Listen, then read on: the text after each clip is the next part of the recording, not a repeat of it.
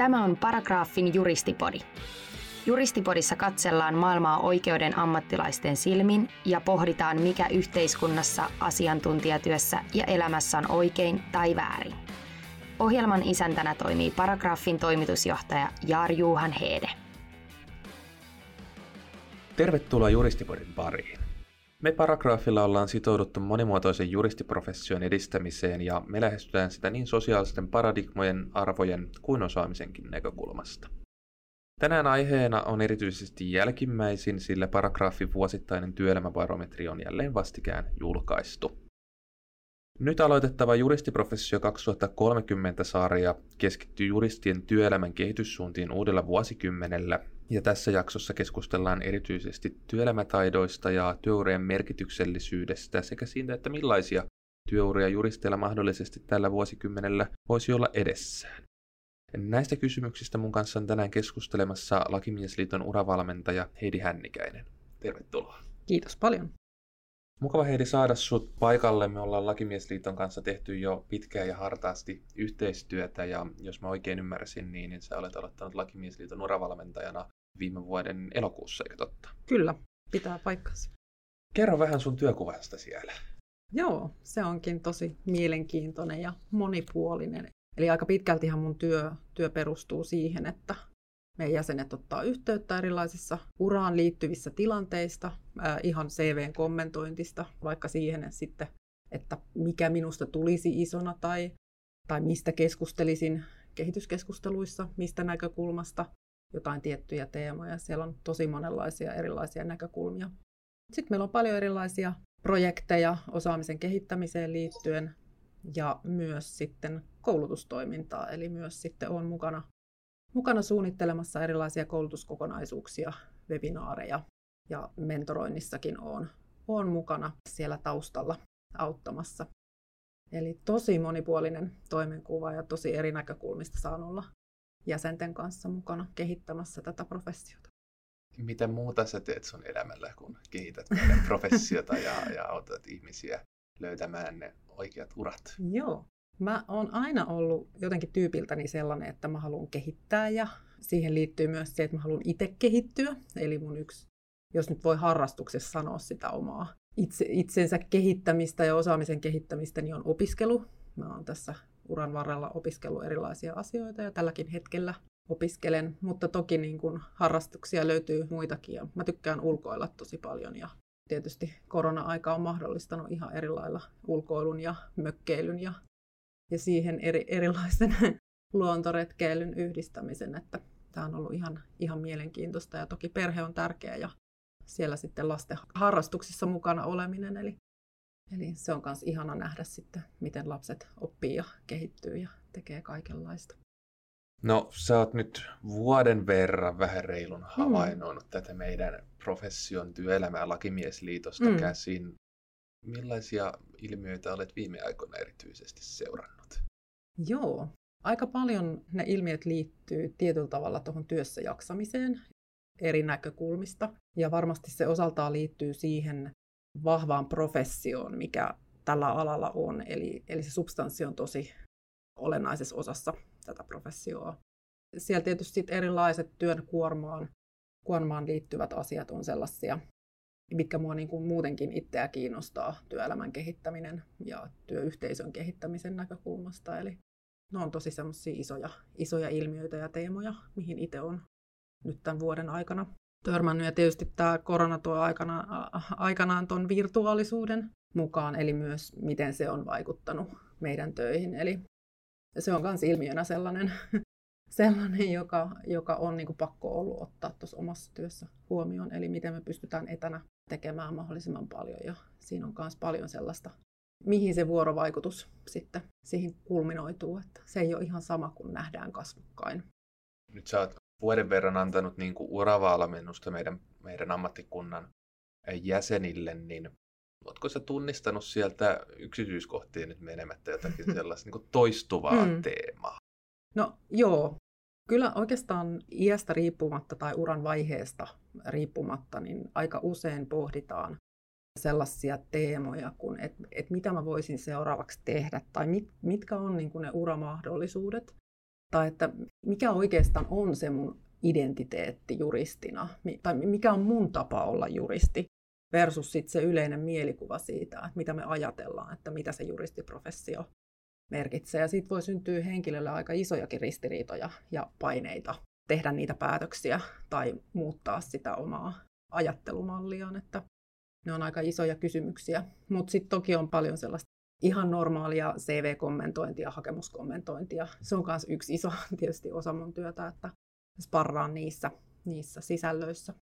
Eli katsotaan sitten kunkin yksilöllisestä lähtökohdasta sitä, että miten olisi järkevästä omaa osaamista tuoda esille. Ja just tietylle työnantajalle, että ei aina, aina lähetä sitten sitä samaa hakemusta.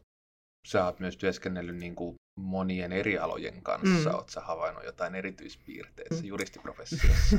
Joo, täällä kyllä se substanssi korostuu tosi paljon. Tai ylipäätään se semmoinen juridinen vahva professio, eli semmoinen sanotaan, että ehkä niin kuin ylikorostuukin se, että haetaan sitä aina, että pitää olla sitä juridista kokemusta, vaikka toki siihen, että miksi joku on pätevä jossain työssä, niin vaikuttaa moni muukin asia, ei pelkästään se substanssiosaaminen, mutta mä huomaan, että täällä se jollain tavalla ylikorostuu hyvin, hyvin monessa asiassa, joka luo sitten tietynlaisia paineita myös mun mielestä asiakkaille siihen, että minkälaista on oikeanlaisia ratkaisuja sen niin kuin sosiaalisen ympäristön näkökulmasta.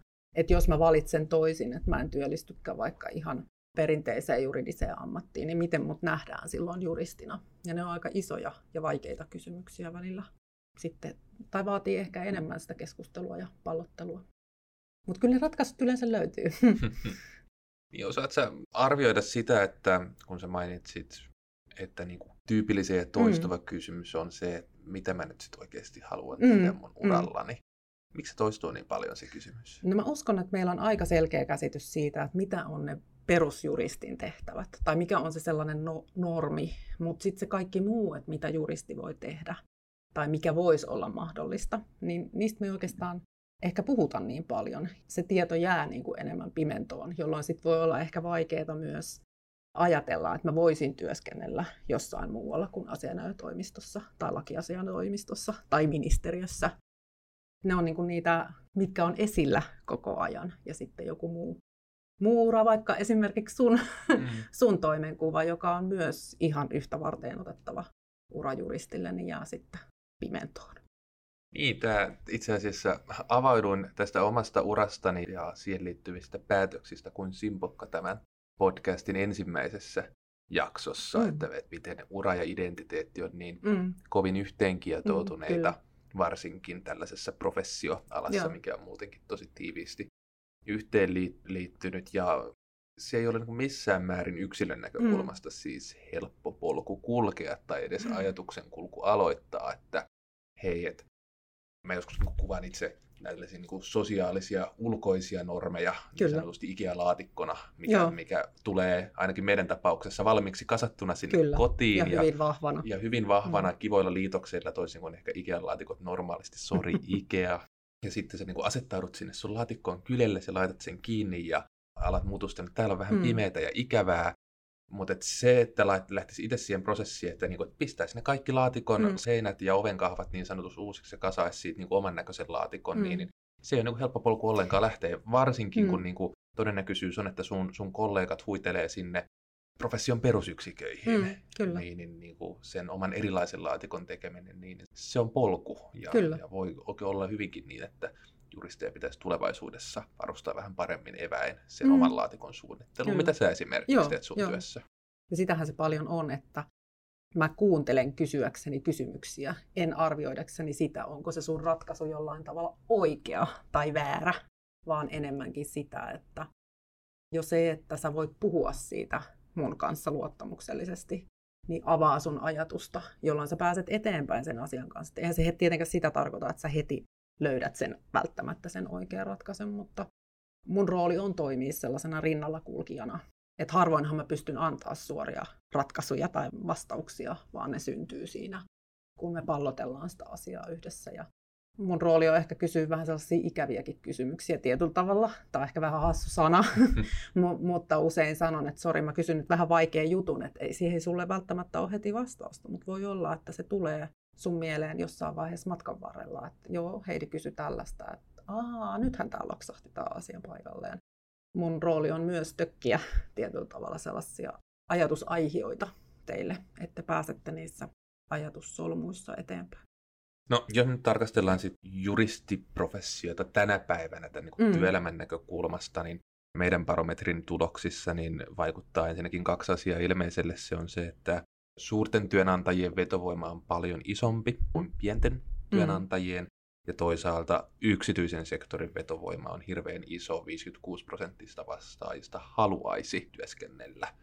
Miltä esimerkiksi tämä sektoreiden jakautuminen näyttää teidän viimeaikaisten mm. lukujen valossa noin suunnilleen? Joo, no meillähän tällä hetkellä edelleen, niin toki se yksityissektori on pikkasen suurempi, mutta kyllähän julkinen sektori edelleen on suuri työnantaja. Et eihän se niin kuin se ero syntyy siitä, että yksityiselle sektorille oikeastaan on syntynyt lisää niitä työpaikkoja. Että julkinenhan ei ole kauheasti pienentynyt sinällään. Kyllä me puhutaan paljon julkisen sektorin rahoituksesta ja siitä, että pitäisikö olla enemmän rahaa, että sinne saataisiin enemmän resursseja. Sehän on iso, iso kysymys ja jo ihan siitä näkökulmasta, että toteutuuko oikeusvaltion periaatteet.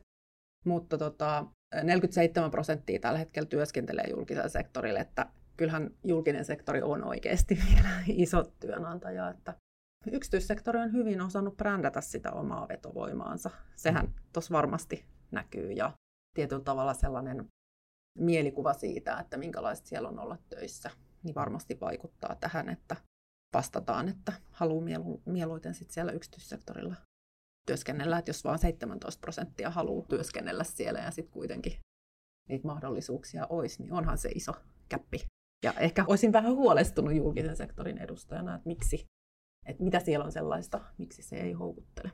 Siis sä oot ihan, ihan niin oikeassa tässä, koska onhan se niin huomattava ero, että jos 17 prosenttia haluaisi työskennellä, mutta tosiasiassa sitten 47 prosenttia mm. kuitenkin työskentelee mm. siellä, niin se kertoo siitä, että niin kuin mielikuva ja todellisuus ei mm. kohtaa. Ja voi toki olla niinkin, että, niin kuin, että julkiseen sektoriin joskus meidän professiossa käytetään termi valtiovalas, niin voi tosiaan olla, olla niin, että julkiseen sektoriin liitetään jotakin mielikuvia, mitkä ei ole niin vetovoimaisia, mutta voi toisaalta olla ihan niinkin, että julkisen sektorin niin uramahdollisuuksia ei tunneta, mm, ja se johtuu se sitten totta. tästä ehkä niin työnantajan mielikuvavaikuttamisesta ja taas niistä normeista siellä taustalla, Nimenomaan. että missä se juristin Joo. perusyksikkö on. Just se oli näin. 30-luvulla siellä virkamieskunnassa, nyt se on muuttunut sinne asianajo- ja lakimieskuntaan, ja ja olennainen kysymys on varmaankin se, että minne se tällä vuosikymmenellä siirtyy mm, vai kyllä, siirtyykö? Kyllä. Mun mielestä sen olisi aiheellista siirtyä. Olisi tai ainakin ajatella sitä jotenkin laveammin.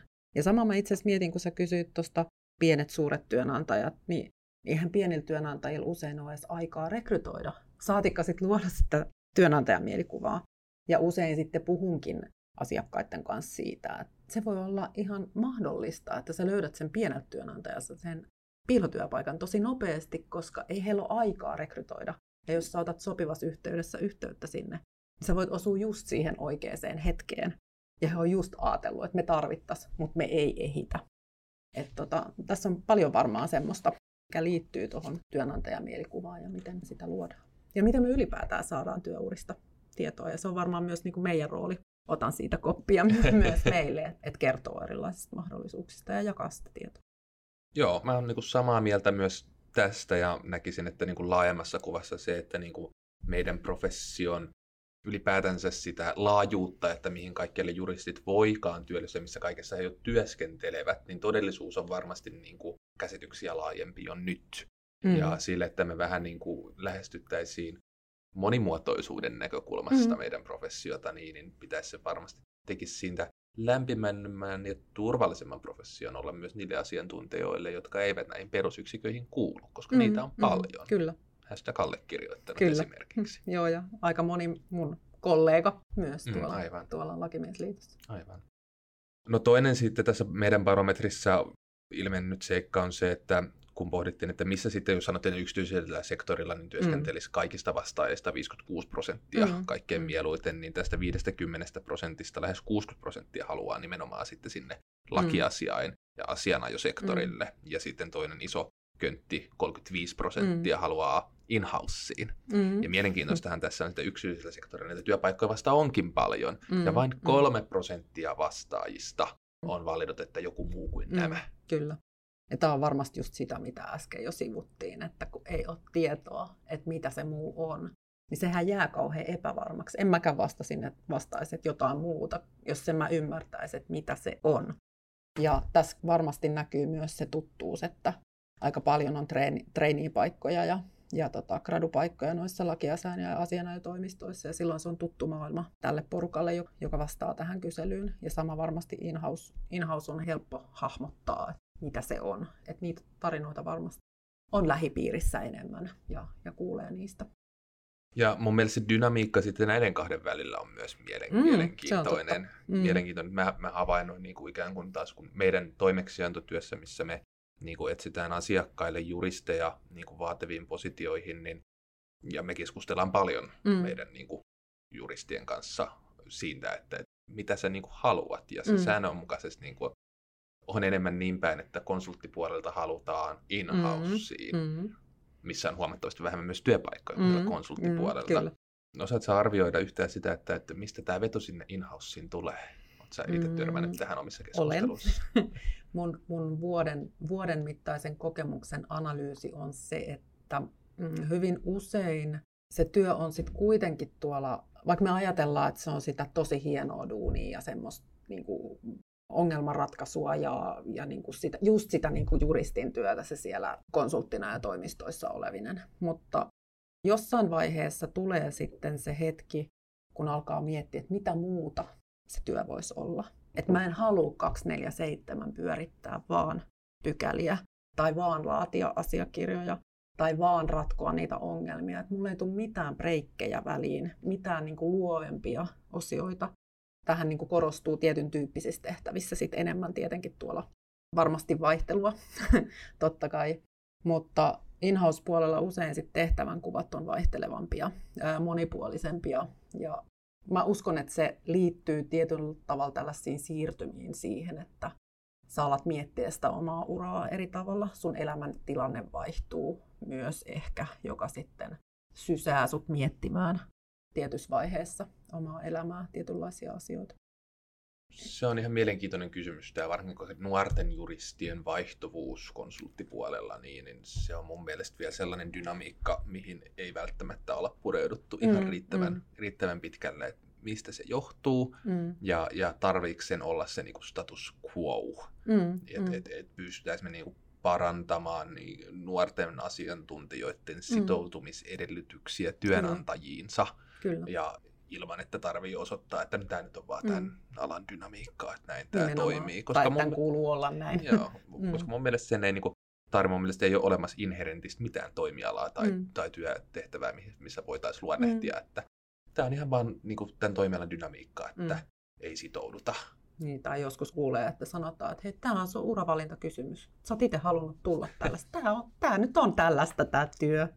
Niin se on ihan hyvä herättää sitä keskustelua, että pitääkö sen olla aina tietynlaista. Joo, näinhän se on. Jos keskustellaan vähän niin kuin työelämätaidoista tässä niin kuin tällä vuosikymmenellä, mm. mitä sä itse arvioisit pitkään tällaisten urakysymysten parissa työskennelleen, mm. että minkälaiset työelämätaidot on niin kuin erityisen keskeisiä nyt tällä vuosikymmenellä?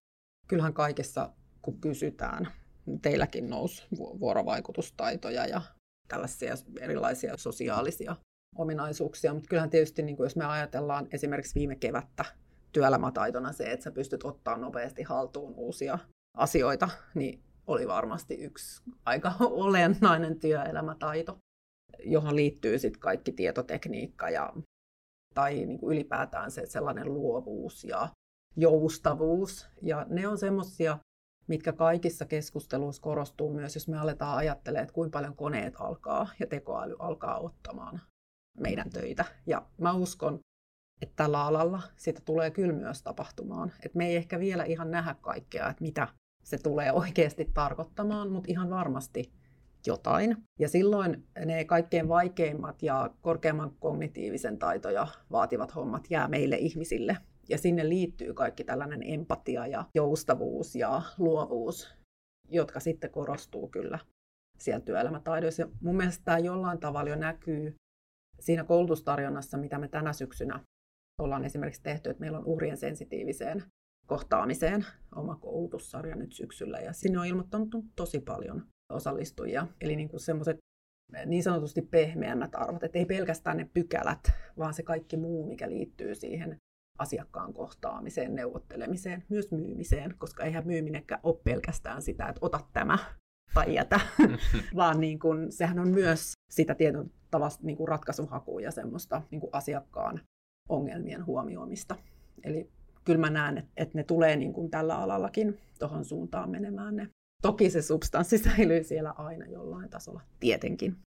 Mä uskon, että sä oot ihan täysin oikeassa tässä oikeastaan tuossa meidän eilisessä monimuotoinen juristiprofessio live-streamissä, niin, niin panelistit viittasivat tähän tällä meidän konservatiivisuuteen, mikä mun mm. mielestä niin kuin kääntyy siis stagnaattisuuteen. Mm. Se voi olla teknologia-aversiivisuutta, mm. mutta isossa kuvassa se on mun mielestä niin kuin sellaista mental attitudea, että tulevaisuus muistuttaa menneisyyttä. Mm. Ja, ja sellaisesta pitää mun mielestä väitellen mm. alkaa pyrkiä mm. pois, koska Joo. tulevaisuus on vähän niin kuin jo täällä ja se ei tälläkään hetkellä muistuta sitä menneisyyttä niin kuin alkuakaan. Ei. Ja, ja tämä keskeisin, niin kuin, jos ei puhuta teknologiasta, mutta näistä muuttujista on varmasti tämä oman osaamisen kehittäminen, mm. elinikäinen mm. oppiminen, se, että mm. se ei mm. niin koskaan lopu. Mm. Ja sitten kun me te, haluttaisiin tehdä kestävää ja pitkäaikaista mm. rekrytointia, niin, niin mun mielestä ajaudutaan ihan snadisti niin kuin taas, jos katsotaan niin kuin mm.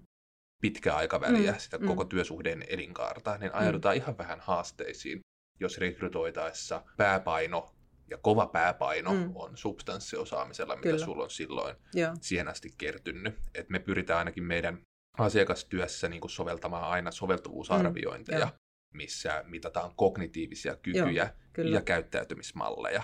Ja taustahan on nyt siinä, että kognitiiviset kyvyt on niin kuin täysin tutkitussa ja korreloivassa mm. suhteessa sen omaksumiskyvyn mm, kanssa. Mm. Ja sä saat mun mielestä paljon tehokkaamman työntekijän ja sä mm, saat paljon totta paremman työntekijän sillä, että sä otat sellaisen, kenellä on valmius omaksua kyllä. nopeasti, monimutkaista mm. asetella ja käsitellä Just monimutkaista näin. tietoaineistoa. Se substanssi kyllä siitä tulee kyllä. sieltä.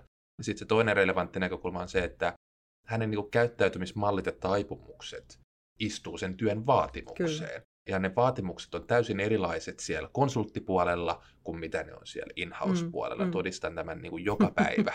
ja tähän ei kiinnitä yhtään tarpeeksi mm. huomiota, että minkälaisia, mm. millä tavalla käyttäytyviä Joo. henkilöitä me palkataan, Kyllä. koska sillä on keskeinen merkitys sille, että on tehokasta työtä, Joo. mitä työnantaja haluaa, ja että se työntekijä kokee sen työn merkitykselliseksi. Kyllä. Näiden täytyy niin natsata. Ja toi on tosi tärkeää, että miten sä teet asioita, koska sillähän te myös erotutte toisistanne asiantuntijana, eli tota, ne on hirveän, hirveän isoja juttuja. Tämän niin erottumisiakin voi pysähtyä sen osalta, että siis niin kuin työnantajamielikuva. Parasta Joo. työnantajamielikuva on kokemus. Kyllä. Siis se, että mitä mun kollegat kertoo Joo. mulle teistä työnantajana, mikä mun hakijakokemus Kyllä. teiltä Joo. oli. Ja uskon, että hakijakokemusta parantaa ihan mielettömän paljon. No tietysti se, että edes viestitään mm, niin kyllä. aikataulussa. Se on jo ihan y- yksi tyyppi ongelma.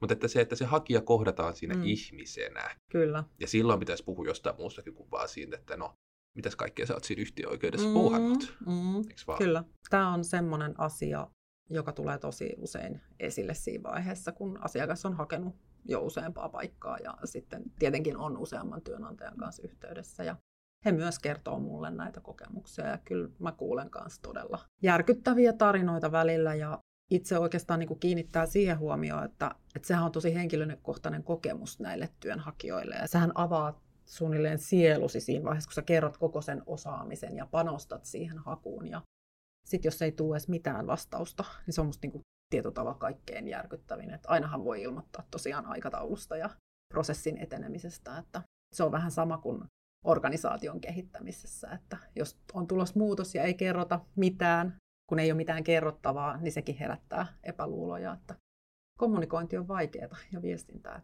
Mutta se, niin. se, on, se on just näin, ja, ja tuossa hakijakokemuksessa niin 80 prosenttia meidän niin kuin mm. On sitä mieltä, että tällä on niin kuin keskeisin vaikutus Kyllä. mun mielikuvien muodostumiseen tästä työnantajasta. Joo. Silloin se niin kuin hakijakokemuksen hallitseminen erityisesti silloin, kun pitäisi tehdä se ikävä puhelu tai sähköisesti, että valitettavasti tällä kertaa et tullut valituksi, niin, niin se on niin kuin kaikki kaikessa, Kyllä. jotta niin kuin työnantaja säilyttää kilpailukykyisen tulevaisuudessa, Kyllä. koska tämä on jälleen kerran pieni professio, Kyllä. puskaradio toimii, ja sana mm. varmasti kiertää. Sitten ei auta mikään somepäivittely, sitten ei auta mitkään urasivut, tai mikään, että jos se niin kuin mm. koettu työnantajamielikuva on heikko. Joo, mehän pelataan kaikessa mielikuvilla. Mä en tiedä, onko muuten huomannut. Musta LinkedIn nyt on, on lisääntynyt tällaiset, että on jaettu.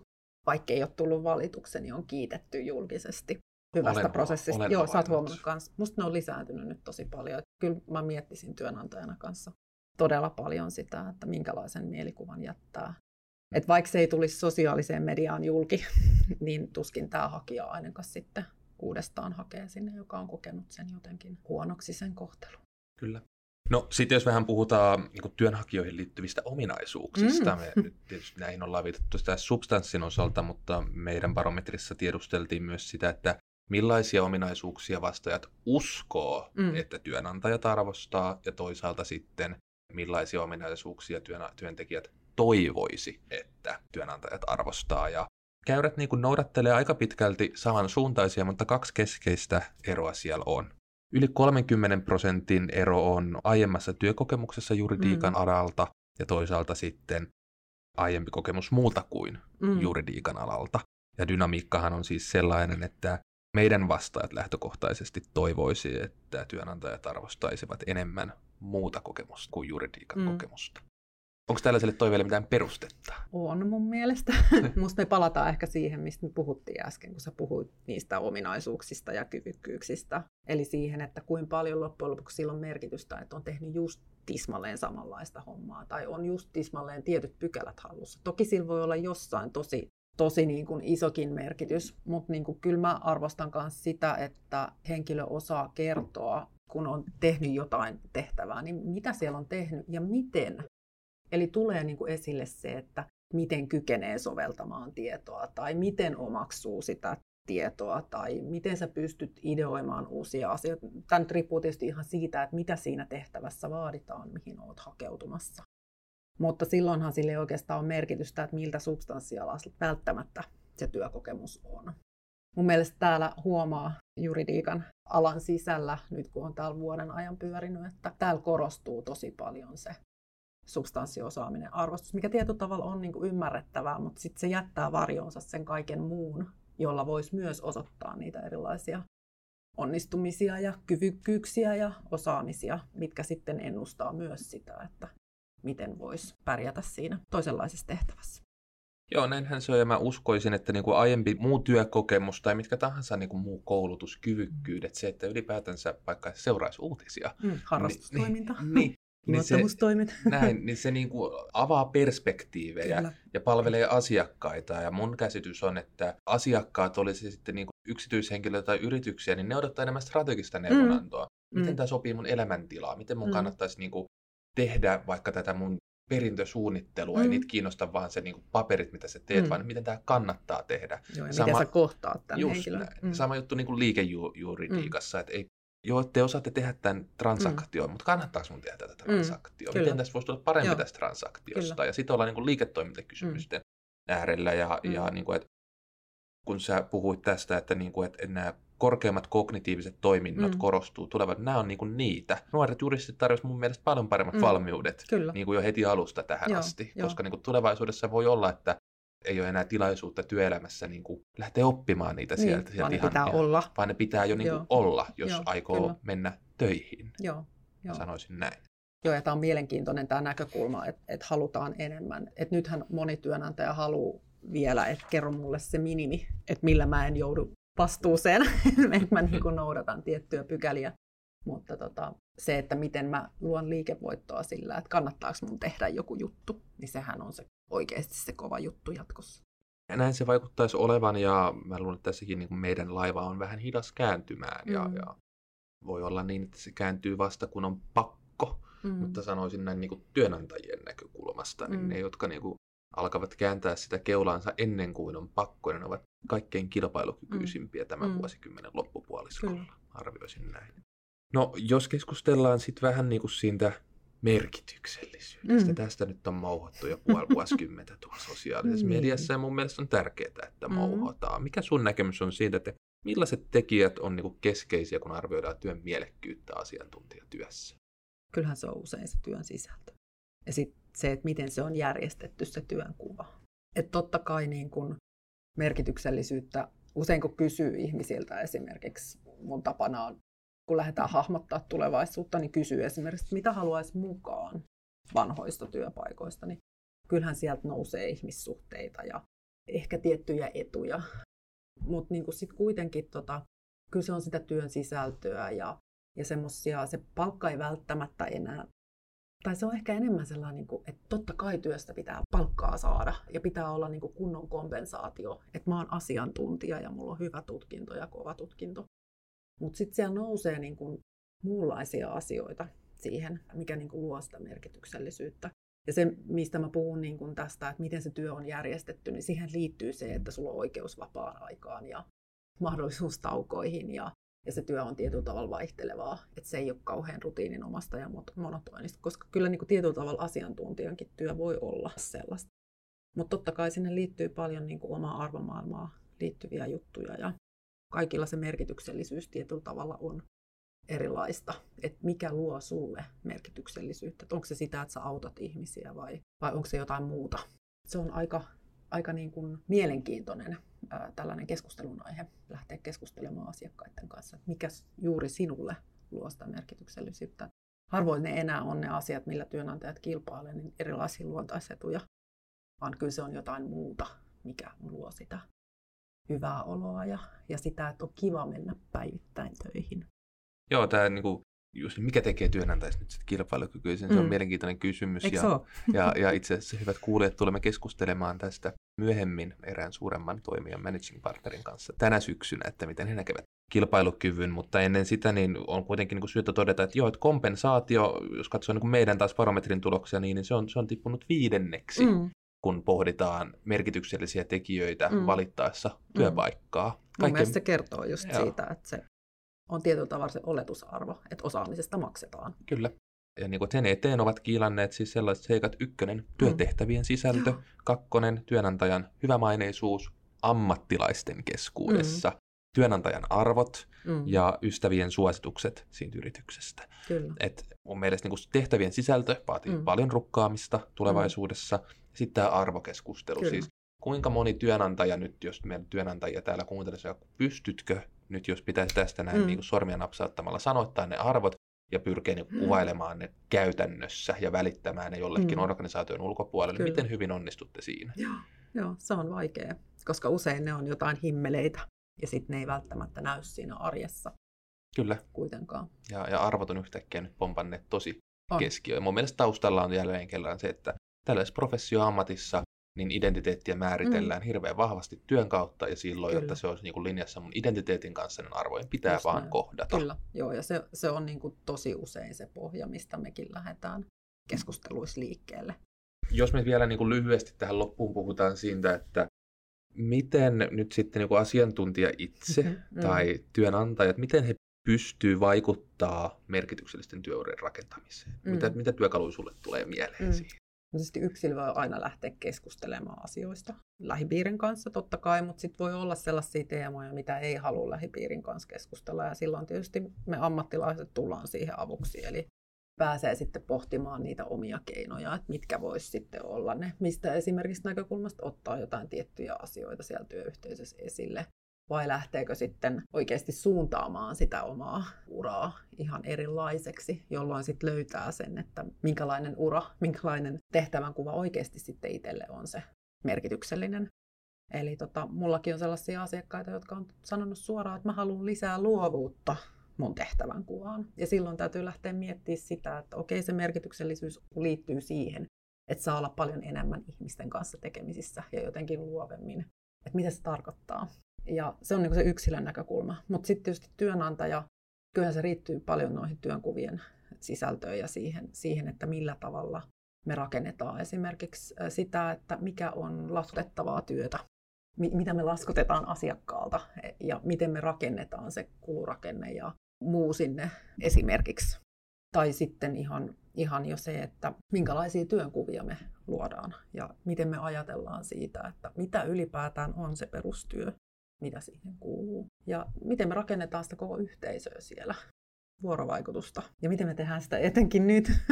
me ollaan hyvin poikkeuksellisessa tilanteessa tällä hetkellä tietysti. Että miten me rakennetaan esimerkiksi se, että meille tulee uusi työntekijä tällaisena korona-aikana. Eli tota, voi olla, että henkilö aloittaa täysin etänä ja silloin voi olla, että se työn merkityksellisyys vaikka se työ olisi kuin jotenkin hyvin järjestetty ja mietitty sieltä työnantajan toimesta, niin sitten siitä puuttuu se yhteisöllisyys. Eli sekin on niin kuin tietysti tosi iso osa sitä, että miten me koetaan, että ollaanko me osa sitä yhteisöä. Vaikka se työ olisi kuin merkityksellinen, niin voi olla, että mä en silti viihdy, mm-hmm. koska mä koen itseni ulkopuoliseksi. Näkeekö kukaan sitä mun työn merkityksellisyyttä? Saanko mä palautetta? Aivan. Kiitos Heidi todella mielenkiintoisesta keskustelusta. Nämä oli todella isoja teemoja ja me jatketaan tässä Juristiprofessio 2030 sarjassa näiden teemojen syventämistä. Syksyllä ainakin keskustellaan Legal Techistä. Se on vielä tulossa tälle syksylle ja siellä meillä on vieraana Dot Legalin Antti Innanen ja ei itse asiassa nyt pohdita, että mitä se Legal Tech varsinaisesti on, vaan millaisia vaikutuksia me voidaan odottaa sillä olevan meidän professioon. Tätä ennen kuitenkin niin kiitän Heidiä, kiitos paljon osallistumisesta. Kiitos itsellesi. Oli jo todella isoja teemoja ja päästiin pintaa raapasemaan ja olisi ollut kiva jutella pidempääkin. Mutta... Eiköhän me päästä vielä tuota sun kanssa uudestaankin kuule jutu juuri näiden asioiden tiimoilta. Sillä välin kuitenkin niin kehotan kaikkia meidän kuuntelijoita pyörähtämään meidän paragrafin kotisivuilla ja mikäli siis jäi kiinnostamaan tämä työelämäbarometri, johon me tässä viittailtiin, siellä on erittäin mielenkiintoista dataa näidenkin ulkopuolelta. Se löytyy siis osoitteesta www.paragrafi.fi. Seuraavassa jaksossa vieraaksi saapuu Kirsi Laine Master Finlandilta. Kirsin kanssa me keskustellaan soveltuvuusarvioinneista ja niiden merkityksestä, eli päästään jatkamaan nyt näistä kognitiivisista kyvyistä vaikkapa. Mutta sillä välin niin Siri Limpsis ja tsemppiä sinne paperikasvojen.